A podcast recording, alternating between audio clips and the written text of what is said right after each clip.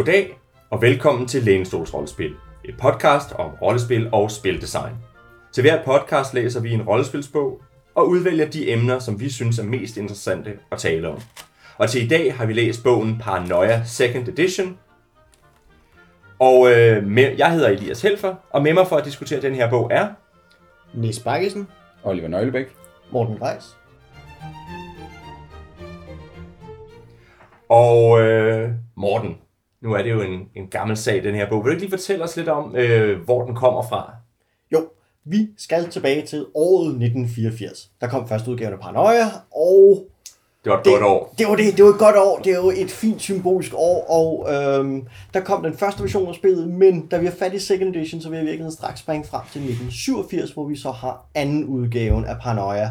Og det er jo så et rollespil, der på det her tidspunkt er tre år på banen. Man har nu skiftet regelsystemet ud, og det kommer vi kort ind på lidt senere, ud med noget, som er hurtigt og fleksibelt, der afspejler den humor og den galskab, der er i Paranoia. Øhm, så, så det, det er egentlig den, den korte forklaring, men det, der er næsten er vigtigst at sige, er, at det her det er et rollespil, der virkelig, virkelig tidstypisk. Det er et, et barn af koldkrigsperioden, som refererer dybt ind i den kolde krig, øh, både med, at vi bor i et, et form for postapokalyptisk samfund i den her nærmest underjordiske bunker, eller afskærmede samfund efter katastrofen er kommet, øh, har været der, som skyldes en, en 3. verdenskrigslignende tilstand, som igen skyldes den her sådan truslen fra kommunismen, og det er jo et, den tilbagevendende ting, der er i paranoia, det er truslen fra kommunisterne, som jo ikke rigtig er noget, vi kan genkende nu om stunder. Uh, vi har nogle andre fjendebilleder, og det er det, der gør, hvad skal jeg sige, paranoia så skal, særskilt spændende, det er, at det har sin helt, helt egne form, uh, hvad skal jeg sige, meget tidstypiske fjendebillede, som alle senere versioner af paranoia fra 90'erne frem efter, har kæmpet med at finde ud af, hvad gør vi nu? Nis, hvad er det så, vi laver nede i den her bunker? Øhm, ja, altså nu kan vi jo starte med først at sige, hvad det er, man får i hænderne sådan, til at forberede sig på at komme ned i den her bunker. Øhm, og der er øh, en sjov ting, som også er noget, vi kommer tilbage til senere, det er, øhm, ja, Paranoia-regelbogen er meget selvbevidst om, hvad den er som regelbog.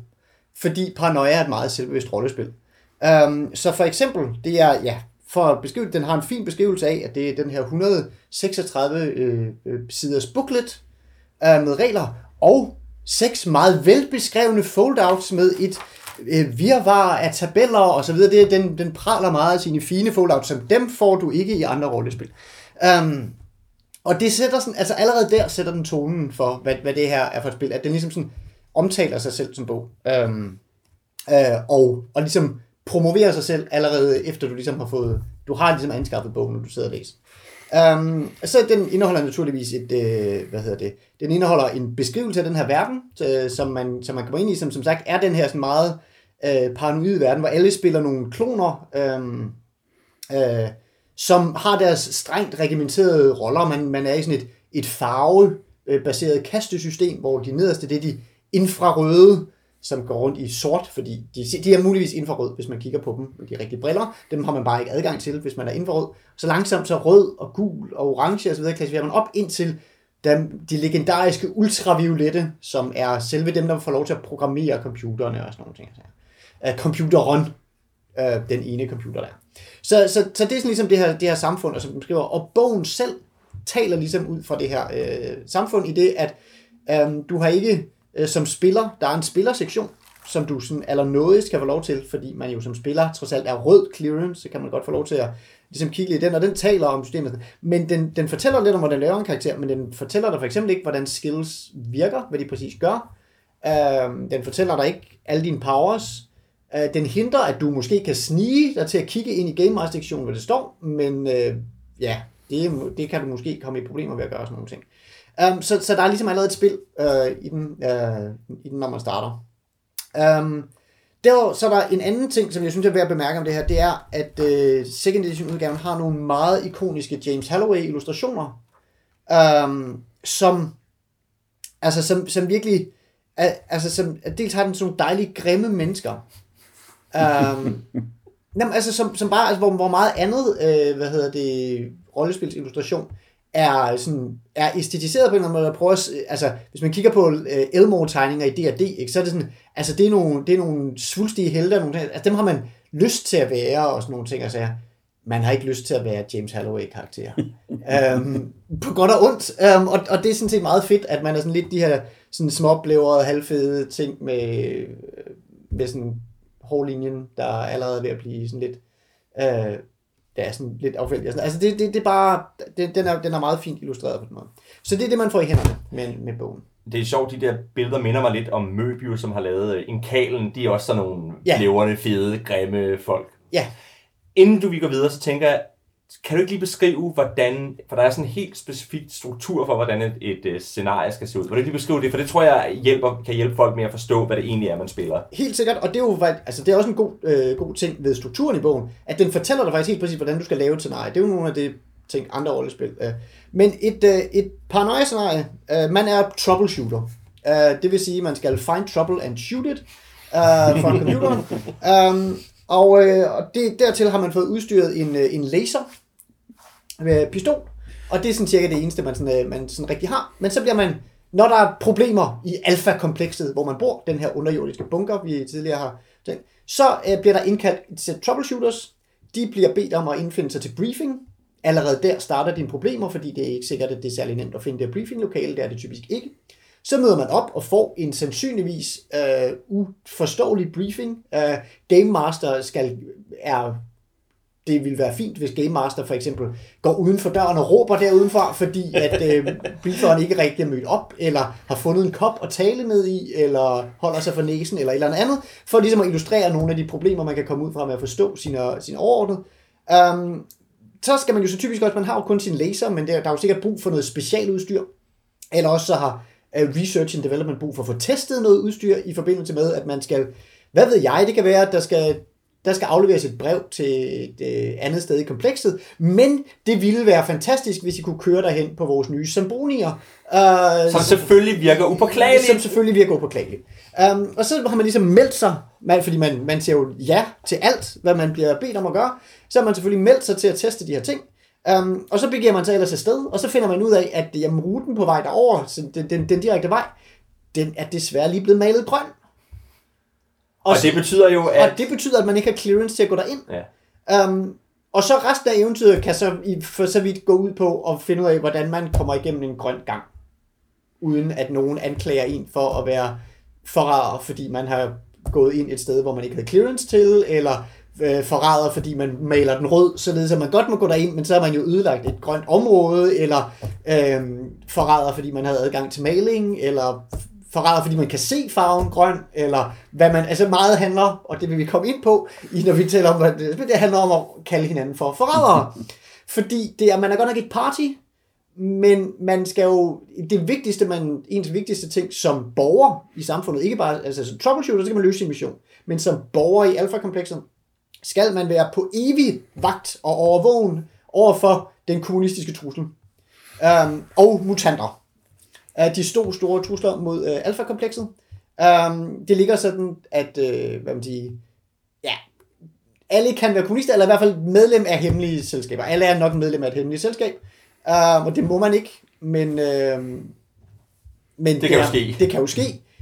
Um, og hvad hedder det, og, og langt de fleste er, alle er også sådan set også mutanter, um, hvilket computeren naturligvis ikke nægter at anerkende, fordi det er jo, det kloningsprocessen er ufejlbarlig, men ikke desto mindre, øh, så er alle nok også mutanter. Det vil, så, så alle er ligesom på forhånd prisgivende over for, for det her samfund. Um, så det handler om ligesom at være den, der afslører de andre først. Um, men dog ikke så hurtigt, som man ligesom i sin iver dermed også begår et øh, forræderi ved at prøve at udrydde, hvad man jo må antage er lovlydige borgere, da man skal ligesom kunne bevise, at de har begået noget. Og, og det er jo vigtigt at sige, når man bliver skudt, så er spillet ikke slut, fordi så kommer den Man, næste man er, man er en klon. Ja, man er en, man er en klon. Uh, en ufejlbarlig ny klon, som, og, og det, ja, det er sådan rent spilteknisk, at det er den kunstgreb for, at man ikke skal lave en ny karakter. Så har man, det ens nye klon har jo naturligvis præcis de samme evner og så videre, som ens tidligere, men det ved, det er computeren naturligvis blind overfor, fordi den næste klon må naturligvis være fejlfri. Så. Man har dog kun seks kloner. Det er ligesom sådan en, når man er løbet tør for dem, så har man måske også haft nok sjov med at blive slået ihjel. Um, det er også et spil, der er sådan teoretisk set kan spilles kampagner i, men det er måske mest en teoretisk mulighed. Og så glemte du jo at få afslutningen med, fordi det er jo selvfølgelig sådan, at øh, når ens mission er lykkedes eller mislykkedes, hvis nu man er en forræder, som og så, videre, så skal man jo hjem og debriefes og forklare, hvorfor øh, tingene nu gik, som de gik. Hvorfor maskinen, man fik udleveret, gik i stykker, hvorfor det kun er halvdelen af holdet, der er vendt hjem. Det er fordi, så er det nemmere at komme igennem med sine forklaringer. øh, og så videre, ja. Det er korrekt.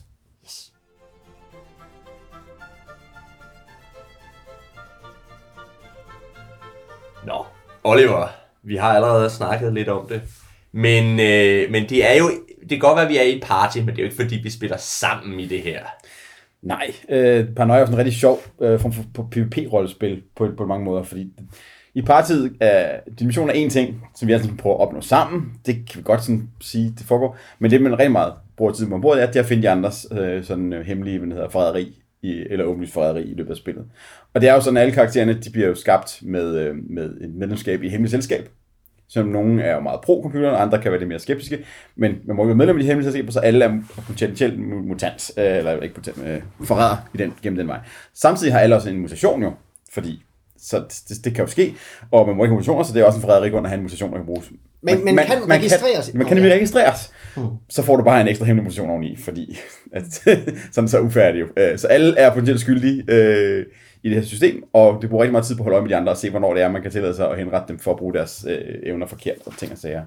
Og det giver en ret fin, øh, ret spændende øh, til omkring bordet, hvor man hele tiden er ops på hinanden og finde de der veje ind, hvor man kan øh, slå hinanden ihjel som, øh, som spiller mod spiller. Og det er meget atypisk for, øh, for en slags rollespil, men det er så direkte PvP, øh, synes jeg. Ja. Jo, og det var en, en anden sjov ting, der, som jeg godt kunne lide bogen, det er, altså bogen indeholder jo øh, her i second edition en hel artikel fra et øh, Dragon Magazine, tror jeg det er, eller sådan noget af den stil. Øh, et eller andet rollespilsmagasin i hvert fald, hvor der har været en artikel om paranoia, og om hvordan man overlever i paranoia. Um, så så der, deres, deres, hvad hedder det, man kan sige, deres, hvordan spiller man det her spil, er rent faktisk, hvad kan man sige, det er ikke bare skrevet af forfatterne selv, det, det er nogle andre, der ligesom har taget den her spilstil til sig, og nu har overleveret deres råd. Uh, som er sådan nogle fantastiske ting om, sørg for for eksempel at blive udladet til ham, der skal øh, tage, lave lokken, fordi så har man jo god, baggrund, øh, god grund til at stå i baggrunden og ligesom holde øje med, hvad de andre gør. Og plus, at man er ligesom den, der kan sørge for, at det kun er de andres forræderi, der bliver noteret. Og, sådan noget. og gå for, gå for guds skyld ikke foran de andre, for så kan de skyde dig i ryggen. Ja. Og det er jo noget af det, jeg synes, der, der er spændende ved Paranoia, er, at den har en bevidsthed ikke kun om, at den er regelbog, men også om, altså man skal sige, det der foregår ved bordet, om partydynamikken. Ikke? At det her, i modsætning til andre rollespil, er meget bevidst om, jamen, vi er et party, og vi har en partydynamik, en indre partydynamik. Ja. Den skal så, hvad skal jeg sige, være mindre dysfunktionel i andre rollespil, men i Paranoia ligger det så, hvad skal jeg sige, som ekstra ting op til, at den så også er dysfunktionel, ved at man jo hele tiden er klar til at skyde hinanden i ryggen, fordi alle har deres hemmelige mission, deres Secret Society mission, deres mutation, og står for en fuldstændig umulig opgave at gennemføre. Plus at de har det her eksperimentelle udstyr, som er klar til at springe i luften hvert, hvert øjeblik, det skal være. Hvis man er heldig. Ja. Yeah. ja. Og det er jo en ting, som du faktisk glemte i din, i, din, øh, i din beskrivelse af scenariet, at når man har fået missionsbriefingen, så, så står der specifikt, at spilleder tager alle spillere til side og laver en lille konference med dem, hvor de fortæller dem, hvad de får at vide fra deres Secret Society. Og hvor de siger, at det er en glimrende mulighed for at så splid i gruppen og sige, jeg tror ham derover han er medlem af intern sikkerhed og altså det hemmelige politi og så videre og så videre. Ikke? At, at allerede der starter vi med at øh, understrege, at vi har hemmeligheder for hinanden, at vi ligesom prøver at plotte mod hinanden. Ja. Jo, og den har også den har længere afsnit om, der er længere fint afsnit om det her med at sende sædler. Mm. Øh, og om netop fordi der skal foregå så meget intrigerende og ting og sager, så, øh, så er det netop sådan en, jamen vi kan ikke hele tiden gå til, øh, gå til siden, så derfor skal der være en fin sådan sædel, og opsnappe hinandens sædler og, og gøre, det kan glemme, øh, glemme dem, eller som GM lægge en sædel åben lige pludselig, og så afsløre folk på den måde. Det kan, det kan jeg meget godt lide, at den igen er bevidst om det spil, der kører. Jeg tænker, at vi måske lige skal være frække at tage et skridt tilbage og lige sige, uh, der er faktisk også et regelsystem med i Paranoia her. Ja. det, det er ikke kun måder at, at hvad skal jeg sige, indre partydynamik, men der er et regelsystem, og det er virkelig fantastisk simpelt. Man har en række skills, de er baseret på, de har en talværdi, og så har man sin 20 terning og prøver at rulle lavere end den talværdi. Det er basalt set det, der sker. Øh, Ja. Så det er task resolution på det så simpelt som muligt. Der er generelt ingen modifiers øh, til ting i det system her. Man ruller bare og håber på, at man ruller lavt nok. Og generelt så er, man generelt meget dårlig til sine skills. Det vil sige, det er ikke usædvanligt, at på den her skala fra 1 til 20, at man kun har 3, 4, 5, 6, 8. På en vild dag har man måske 10 i en færdighed. Ja. Øh, så man fejler tit og ofte. Og når, der, når ting så går galt, jamen, eller rettere, når, når ting begynder at eksplodere, og laserne begynder at blive sappet osv., så har spillet og så skadestabellerne inde bag sin skærm, fordi det er ikke spillets område. Det vil sige, at man går som spillet ind og siger, at du har en, et våben, der gør skade 7 mod det her, fint, så går jeg ind på damage tabel 7, ruller min 20 side og ser, hvilken grad af, hvor meget, altså hvad, hvad skal jeg sige, hvad health level ender du så på. Vi har ikke hitpoint eller sådan noget, vi tracker her. Så det er virkelig et virkelig, virkelig simpelt system. Og det er jo så også et system, der ikke kun er så simpelt, men også et system, hvor der står i regelbogen, at man som spiller nogle gange bare skal kaste terningerne og fortælle spillerne, hvad de, øh, for, øh, altså uden at kigge ned på terningerne, bevidst fortælle, hvordan man ruller terningerne bag skærmen, undlader at kigge ned på terningerne, mens man fortæller spillerne, hvad resultatet af terningerne blev. Men det er jo også derfor, fordi en ting er, at det er jo det er meget tydeligere PvP mellem spillerne. Men det er jo, altså i virkeligheden skal spilleder også være antagonistiske over for sine spillere, ja. ikke? At spilleder skal, skal være ude efter sine spillere. Eller i hvert fald karaktererne, ikke? Og det, Ja. ja. men du så spørgsmålet, er det spillet? Fordi der er jo virkelig tre roller der. Ja, der det er er rigtigt. computeren, som er jo den karakter, man spiller som spilleder. Så er der alle de andre biroller, men det er irrelevant her. Og så er der jo Game Masteren, der håndterer reglerne, og så er der jo den her referee, som bare, hvad skal jeg sige, nøgt- nøgternt fortæller, Ja. hvad der er. Sådan, at når jeg som nøgt- referee fortæller spillerne i tredje lokale, der står to robotter der, og der er ved at give deres laserkanoner op, så ved spilleren, det, det er neutrale spilleder, eller neutrale spilleder. Og så er det, at jeg som spiller kan jo gå ind så og være den karismatiske spiller, og de siger, ej, hvor er det synd for jer, der står dem her over for jer, men nu har I jo heller ikke opført jer særlig pænt, ikke? Altså, den fuldstændig fordomsfulde spilleder, som jo netop godt må nakke spillerne. Og så er det, at jeg så med en tredje stemme kan gå ind som computeren og spørge, kære borgere, hvad er det dog her foregår? Ja. Rapporter venligst, ikke? Uh, lad robotterne være, rapporter venligst, hvad der er, der foregår, ikke? Men, Og i min erfaring, så som spilleder er det ikke nødvendigvis så meget at være antagonistisk over spillet, som det er at sørge for at pace den der PvP-forræderi-jagt. Og sørge for, at den kommer til at foregå god orden, ikke? og man ikke mister mere end en eller to under briefingen, øh, og, Ja. og, og, og, det samme, når man får udleveret udstyr og ting. Så man har lidt kloner tilbage til, når man rent er på mission, og at nogen forhåbentlig overlever til at kunne blive debriefet. Øh, Men, men det er jo, altså, jeg tænker, spillerne skal jo heller ikke, jo, de skal være antagonistiske over for hinanden, men det er jo, alle er jo i virkeligheden interesseret i at skabe en dejlig paranoid stemning, ikke? Altså, at, at som Ja. spiller er man ikke interesseret i at, at have det stille og roligt. Man er ikke interesseret i, missionen lykkes. Man er interesseret i, at der er så meget infighting som overhovedet muligt. Så på den måde har vi alle sammen den der nøgterne, vi skal have det her til at glide stemme, og så kommer der øh, Ja. den paranoide øh, øh, sådan stemme ovenpå. Ikke?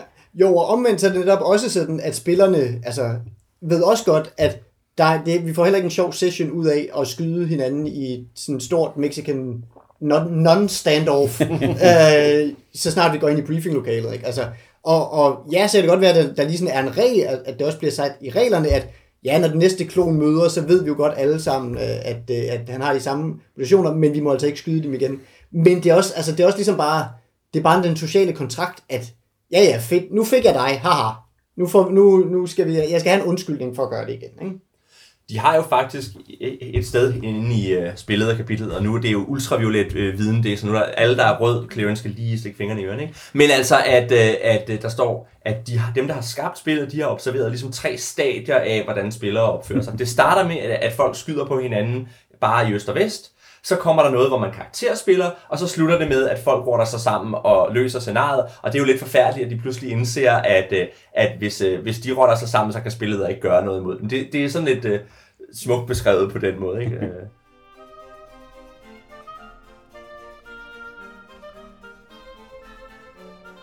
Nis, nu har vi jo, hvad hedder det, man kan næsten, næsten høre det, der er rigtig meget af det her spil og, og og øh, bogen og spillet, der ikke foregår i fiktionsplanet, men som også foregår over, øh, sådan over bordet. Øh, kan du ikke fortælle lidt om det? Jo, altså, vi, vi har jo sådan set været inde på, hvordan det foregår sådan rent sådan spilteknisk, netop det der med, at man er som spiller klar over, øh, at man spiller ikke bare sin, kar- sin karakter, men man har en masse metaviden, og, øh, og det er metaviden både om, okay, jeg ved, at øh, din karakter anden klon har de samme power som sidste gang, så i virkeligheden kan jeg hvis jeg nu holder øje med, hvornår du bruger den der power igen, så har jeg nemmere ved at spotte det næste gang. Det er også metaviden, som at jeg ved, at jeg ikke må kende reglerne, men, men hvis jeg kan slippe af- men der er et metaspil om, at jeg godt må have læst dem, men jeg skal bare være subtil om, hvordan jeg bringer dem i spil. Ja. Um, og, og det er ligesom, det, det er sådan et spil øh, om, hvornår har jeg som spiller, som- har jeg som spiller, ikke som karakter, men hvornår har jeg som spiller afsløret mig selv, um, og det ligesom falder tilbage på min karakter.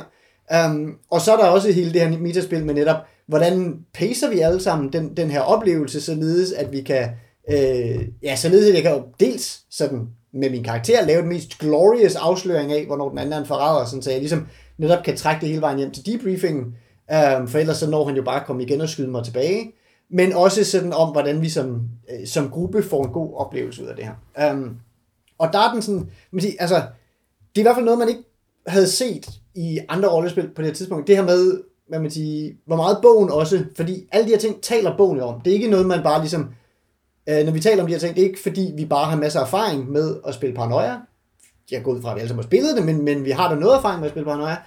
Um, men det er noget, der, der er helt er eksplicit i bogen, at de her niveauer, som, som du nævnte lige før, ikke? altså den taler selv om, hvordan spillere gennemgår de her stadier af at finde ud af først, ha, vi spiller et PvP-spil, vi har lov til at nakke hinanden, øh, og så, hey, det er sjovere, hvis jeg ligesom kan trække det lidt ud og lave det, og til sidst, hey, vi er også mod GM, vi kan faktisk godt, altså, vi kan godt være imod paranoia, haha, vi har opnået et nyt regel af, af, af meta i at ligesom gå imod det spil, som vi har aftalt, at vi skulle spille, ikke? Altså, um, og, og, og det er, men det er bogen helt bevidst om, ikke? Altså, den kan ligesom fortælle dig de her ting på forhånd, at det her kan komme til at ske.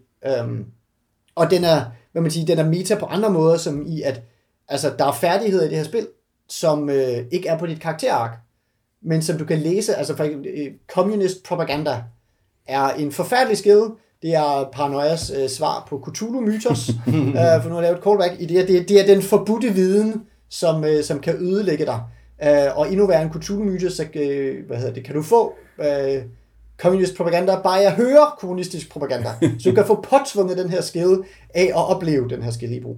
Og, men, men den er ikke engang, hvad kan man sige, det- den er ikke på dit karakterark. Du skal ligesom have fundet i bogen, og så skal du blive udsat for den her skade, og når du så bliver udsat, hvis, hvis du bliver udsat for den, så hvis du afslører, at du ved, at det her, åh oh, nej, det her må jeg ikke høre, så afslører du, at du har læst noget i bogen, og, øh, som du ikke måtte læse. Og sådan, altså, på den ja. måde er, det sådan, er der et forfærdeligt fint spil om, om hele det her. Uh, hele den her oplevelse, så, som det er. Der er også en sjov ting der. Altså udover kommunistisk propaganda jo ikke er på character sheetet. Normalt så, hvad skal jeg sige, hvis vi tager et Dungeons Dragons character sheet, det meste af det er på et ark, det står foran, jeg har min skills, mit udstyr osv., det står fint synligt, hvor jeg kan se det. I Paranoia er det ikke helt sådan. På forsiden er mine evner, og mine skills osv., på bagsiden er mine hemmelige oplysninger. Hvilket hemmeligt selskab er jeg medlem af? Hvilke mutantevner har jeg? Hvilke forbudte færdigheder har jeg opsnappet i løbet af? Gemmer man der, og det er virkelig meget vigtigt, men man så holder det hemmeligt. Så, så vi har med et rollespil at gøre også, hvor det jo er meget opmærksom igen på, at der er en hemmelig uh, side af dit karakterark, du ikke skal afsløre. Det er ikke noget, vi normalt har i rollespil, uh, den form for hemmelige oplysninger. Mm.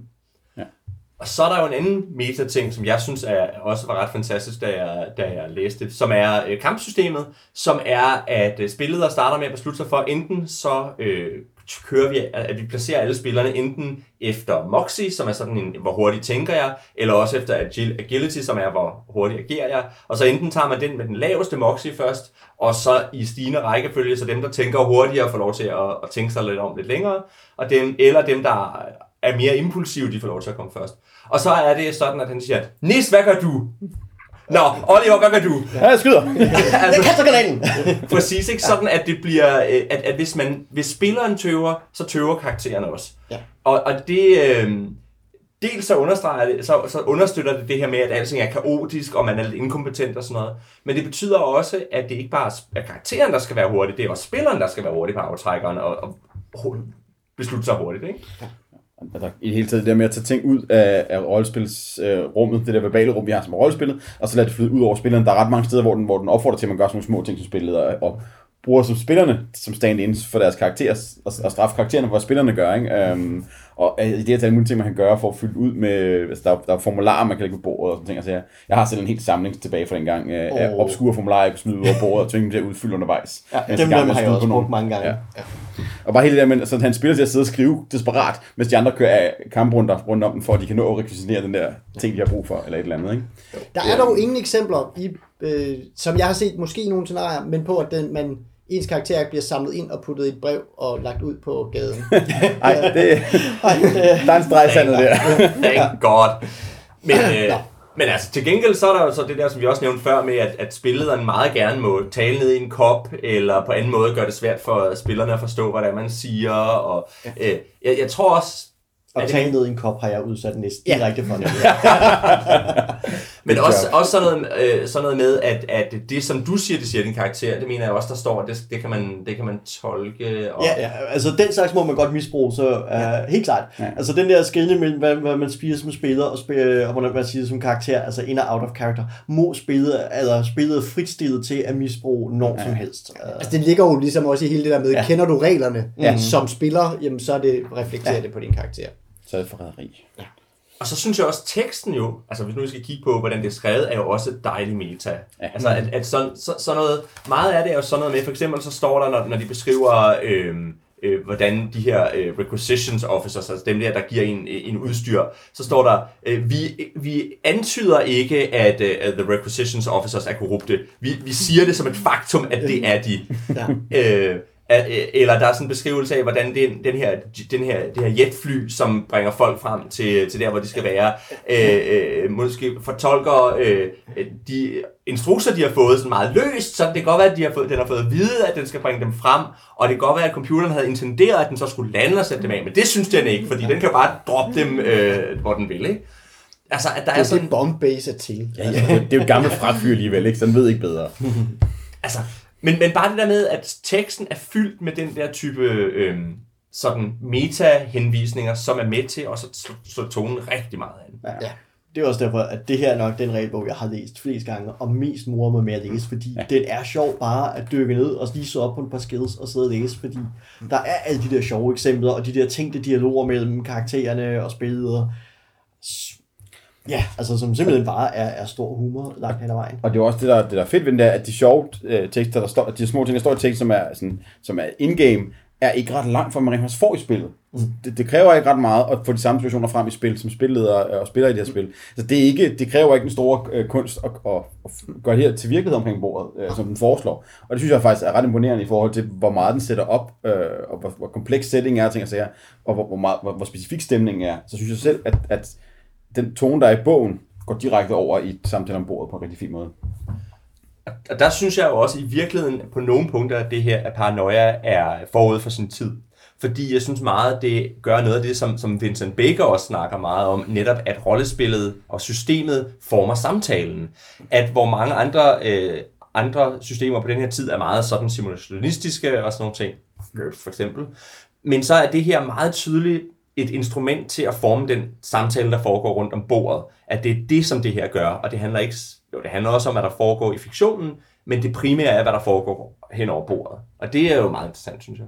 Ja, jamen helt sikkert. Og samtidig, hvad kan man sige, det, det med, at det er så nemt at få stemningen frem, har også noget at gøre med, at det her metaspil er jo, det er jo sådan flipside af det er jo også, at det er enormt accepterende over for, at man lige laver en kæk sidebemærkning, ja. eller alt muligt. Altså, så, så det her, som man har lyst til at gøre i mange andre spil, eller når ens D&D-session lige pludselig bliver lidt fjollet, enten fordi man refererer en film, eller, eller et eller andet andet, fordi scenen pludselig minder om det, så i D&D, så kan det ødelægge den, øh, det heroiske fantasy lidt, men i Paranoia, så bliver det bare endnu en del af the wackiness, eller mm. endnu noget, du kan blive fanget om øh, på, at hvad er det for en arkaisk film, du nu omtaler din... Øh, har du været i, arki- i computerens arkiver igen? Eller et eller andet, ikke? Altså, ja. øhm, at man kan ligesom tage de der bolde og sidebemærkninger og få dem ind i spillet på en meget elegant måde.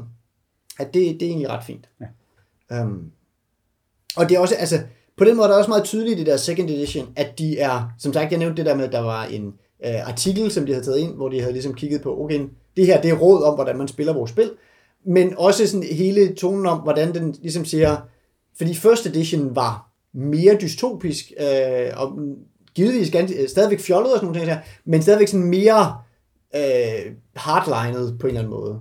Så er de i second edition blevet mere klar over, okay, men det som det her spil kan, det er at køre det her wackiness på en måde, der virker.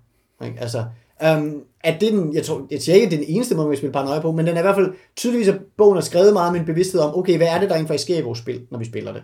Mm, øhm, ja.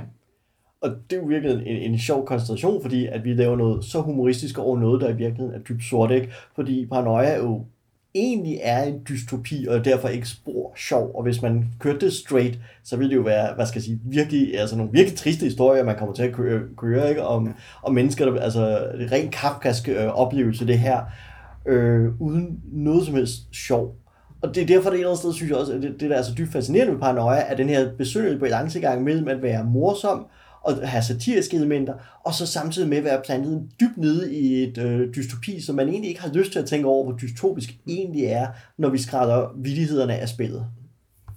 Det er meget galen humor. Mm. Morten, nu har du jo så bragt det lidt på banen, fordi det er jo humoristisk det her. Øh, og det er nogle meget specifikke ting, det, det gør grin med. Hvordan er, det, det, hvordan er det, det bliver til en satire? Kan du ikke sige lidt om det? Jo, altså jeg i hvert fald gøre et forsøg på det. Ja. Uh, altså man sige, nogle af tingene er simpelthen, fordi de jo tager fat i nogle konkrete tidstypiske ting. Altså den, den spejler øh, 80'ernes øh, kommunismefrygt øh, og 2. verdenskrigsfrygt ned i. Den tager en række af periodens sci-fi øh, elementer, som altså med postoplytisk samfund, mutanter og lignende. Den tager jo, hvad skal jeg sige, film som Silent Running og Logan's Run og Death Race 2, 2000 og Rollerblades og, øh, og så videre. Øh, og, og det er jo ligesom, hvad skal jeg sige, noget spil over det. Og nede i det spil, så laver den, hvad skal jeg sige, så tager den her og der popkulturelle elementer, såsom øh, børnetv, altså morgen, øh, sådan Saturday morning cartoons, og fletter ind i nogle af scenarierne, altså, men altid sådan i forvrænget, sådan, altså gennem et forvrænget glas, så at sige, eller spejl, ser man de her sådan ting, typisk misforstået og, og øh, forvræng, øh, ja, forvrænget. Øh, flere af de hemmelige selskaber for eksempel er, er decideret sådan forvrænget sig af popkultur. Der er det anarkistiske selskab, som kalder sig Def Leppard, som er en fejlstavning af bandnavnet. Altså, øh, nu hedder de Dødsleoparderne i den her nemlig. Øh, så, så, så der er sådan en masse af den art. Og ved siden af det, så tager den så også samtidig med og peger på, øh, hvad skal jeg sige, andre rollespil. Og det gør den jo også meget bevidst hele vejen gennem bogen, og siger, andre rollespil er sådan her, vi er sådan her. Men i modsætning til GURPS, som jo et eller andet sted siger, og derfor er alle andre rollespil jo ringer, og hvis man spiller andet end GURPS, så er man dum. Så går Paranoia ind og siger, at, at vi, vi morer os med det her. Altså, vi, øh, vi er klar over, at man kan sætte sig ned i rollespil og simulere en hel masse og få alle mulige plus modifiers, når man går i dækning med sin laserpistol og sigter om hyggeligt osv. Men her synes vi, det er meget mere federe, hvis man beskriver, hvordan man løber ind over barrikaderne, mens man synger Glory, Glory Computer, kaster håndgranaterne i vildende sky mod de kommunistiske fjender, og så skal spillet nok håndtere resten. At det, det er et system, der inviterer til en helt anden form for øh, spil, som fungerer, når man kender de andre typer. Ikke? Altså man sp- spiller op imod andre rollespil, når man spiller på den måde her, fordi man spiller med en bevidsthed om, hvordan plejer vi at gøre, når vi spiller Dungeons and Dragons, eller Call of Cthulhu, eller Traveller. Øh, og så spejler paranoia sig i det, og derved kommer der sådan en, en humor ind der, eller en satire ind også af den vej. Så det du siger, det er, at det er et dårligt begynder rollespil? Øh, på sin vis vil jeg sige, at det ikke, altså det her rolle, man kan godt sætte nybegynder til at spille det, men jeg synes, at en del af charmen er, at man ligesom ved, hvad er baseline for klassisk rollespil, eller med andre rollespil, inden man begynder at spille parodi på dem. Altså man kan altid starte med at se en parodi øh, som film eller bog, men hvis man ikke ved, hvad det parodiserer, ja. så, så ryger noget af indholdet. Og det vil jeg også mene gælder for paranoia, øh, i hvert fald spiloplevelsen, fordi man kan godt spille det dystopiske samfund, uden at kende andre rollespil.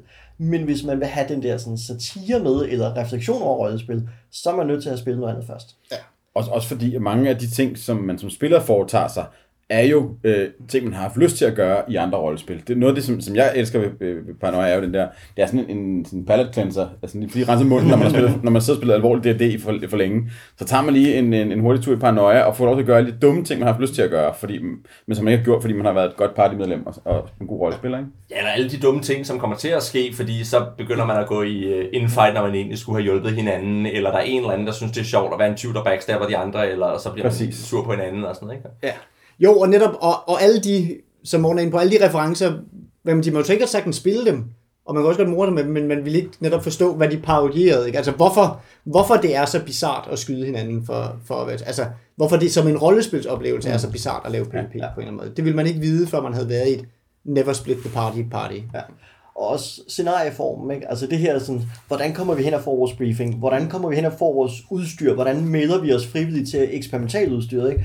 Det afspejler et eller andet sted nogle trin i et, et D&D-scenarie. Vi starter på krogen øh, for dem, der gør den slags, får missionen, går ud lige og køber det sidste udstyr, står op i Players Handbook og siger, så skal jeg have et svær, jeg skal have en pladerustning, jeg skal have syv dagsrationer. Altså, man gennemløber i virkeligheden alle de trin i også i andre rollespil. Paranoia sætter bare fingeren på det og peger på dem og siger, hvad nu hvis vi gør det svært? Hvad nu hvis du ikke kan finde hen til krogen? Hvad nu hvis ham på krogen ikke vil give dig missionen? Hvad nu hvis købmanden har lukket, du må ikke købe ind fra play, uh, indkøbslisten i Players Handbook? Altså, det er det, Paranoia også gør.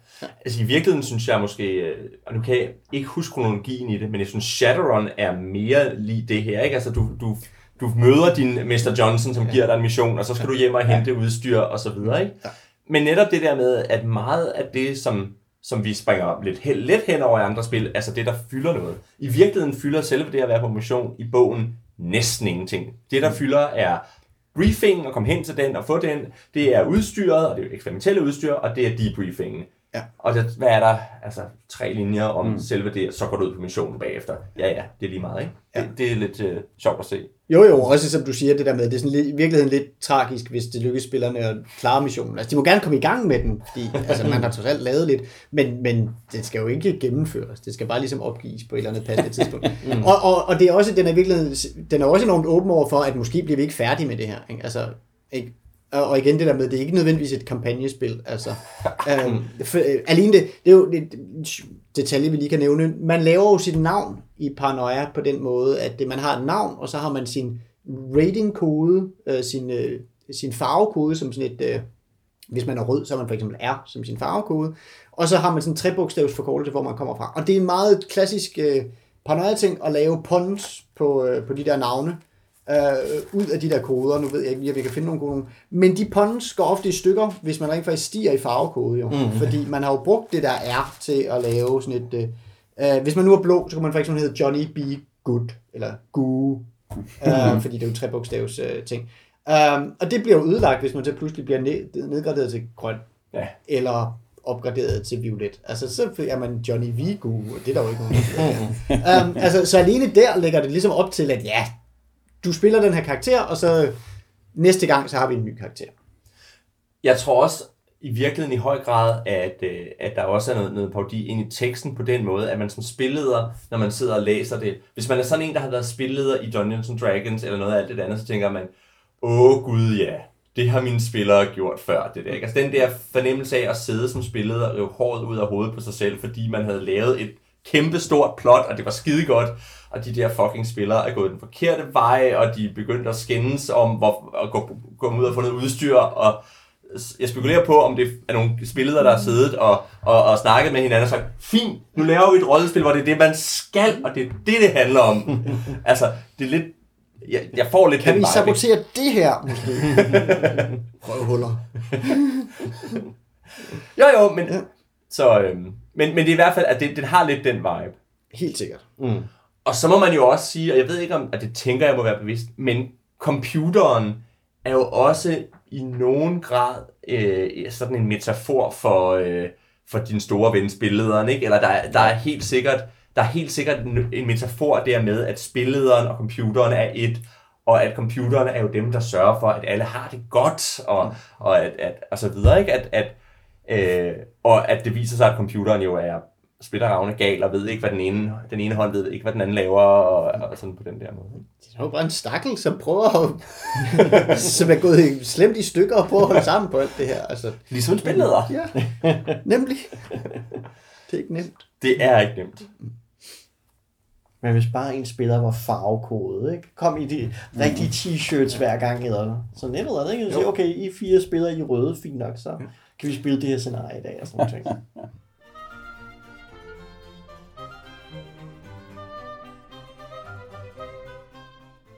Nu har vi været øh, sådan lidt rundt om nogle ting omkring paranoia, men, øh, men hvad synes vi egentlig om det, når nu sådan vi læser det nu?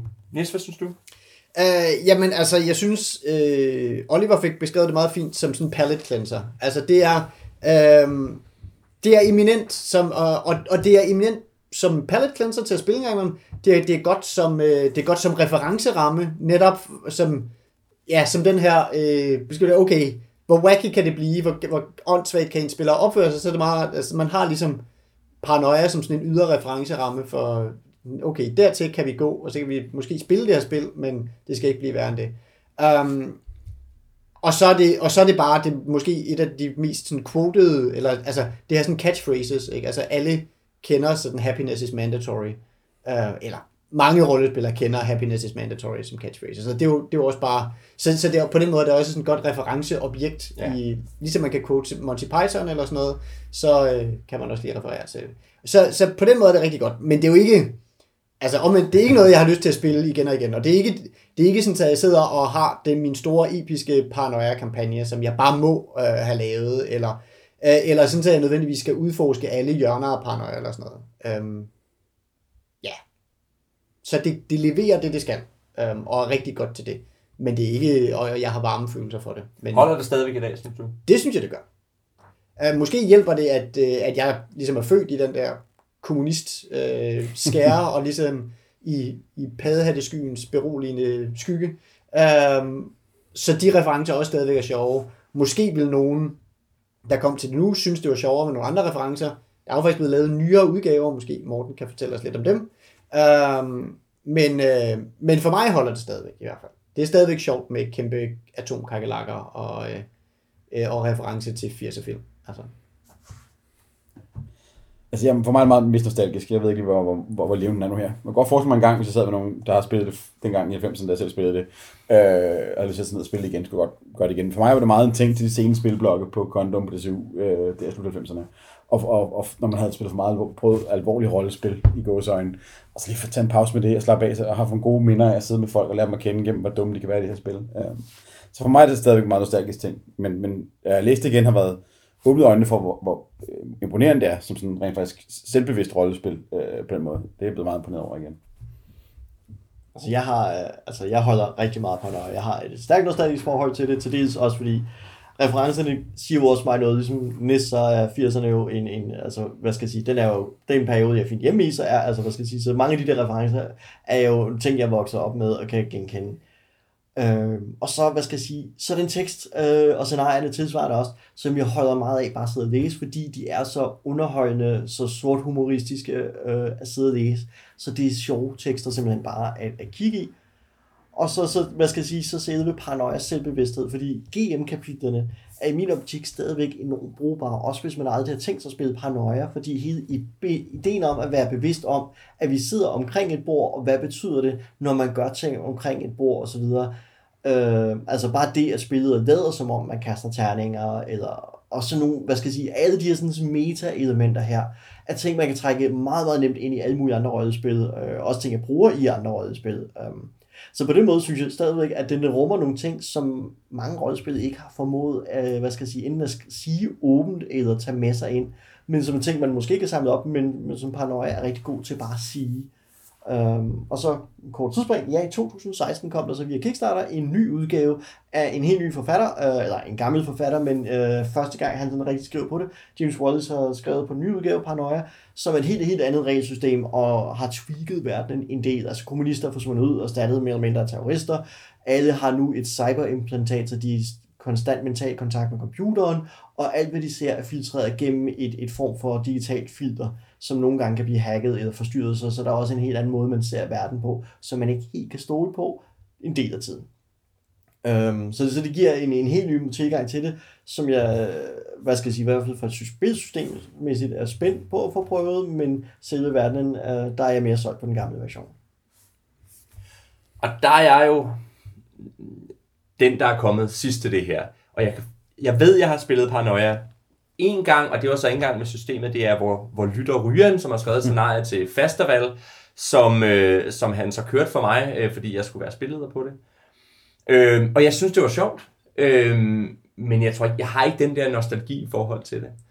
Øh, og så har jeg, og det kan jeg også se, når jeg læser det, at der, er, der var det problem med det der scenarie, at fordi så meget af det handler om, at tingene går galt, så er det også meget afhængigt af, at man improviserer en hel masse, og at man, man hiver ting ud af, ud af, ud af ryggen. Øhm, og øh, at øh, det kræver, at man er rigtig godt inde i det der system. Så på den måde er det også, altså, det er svært for en ny spilleder, tænker jeg, fordi det rigtig meget af det er sådan noget improvisation, hvor du skal finde på sjove ting on the spot. Og, der tænker jeg, at, at øh, det godt kan blive svært. Men jeg tænker, men det er også, altså, det er helt sikkert sjovt, og det er helt sikkert øh, en palate cleanser, som jeg siger. Ikke? Det er helt sikkert sådan noget, hvor jeg tænker, hvis man har været lidt for seriøs, og man har lige brug for at lave et eller andet, hvor, hvor man bare kan være fjollet, så er det her øh, et godt bud, fordi du er struktureret fjollet på en måde. Ikke? Altså, du er ikke, øh, du er ikke, det er ikke bare fjol for fjollets skyld, men der er ligesom en måde at være fjollet på, som er Anklage hinanden for forræderi. Jamen, jo jo, jo jo, men... Men også bare den, den men samme også- måde at gøre det på alle sammen. Lige Ikke? Vi præcis. kollektivt fjollet sammen og kaotiske Ja. sammen. Ja, præcis. Ikke? Altså, jeg har, jeg har, da jeg var yngre, der lavede jeg nogle gange sådan nogle improviserede rollespil, hvor det bare bare gakke ud med rollespil. Og det var meget sjovt, men det betød, at det stak i tusind retninger. Hvis man i stedet for havde sat sig ned og spillet, øh, spillet paranoia, så ville man gakke ud i samme retning. Ja. Ja.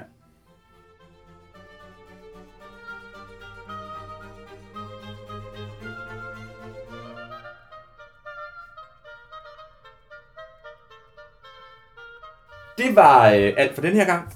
Hvis du vil kommentere på dagens afsnit, eller du bare gerne vil sige hej til os, så kan du finde os på lænestolsrollespil.dk. Du kan også finde os på Facebook, hvor vi har gruppen Lænestolsrollespil. Eller også kan du skrive til os på kontakt Vi er Nis Bakkesen.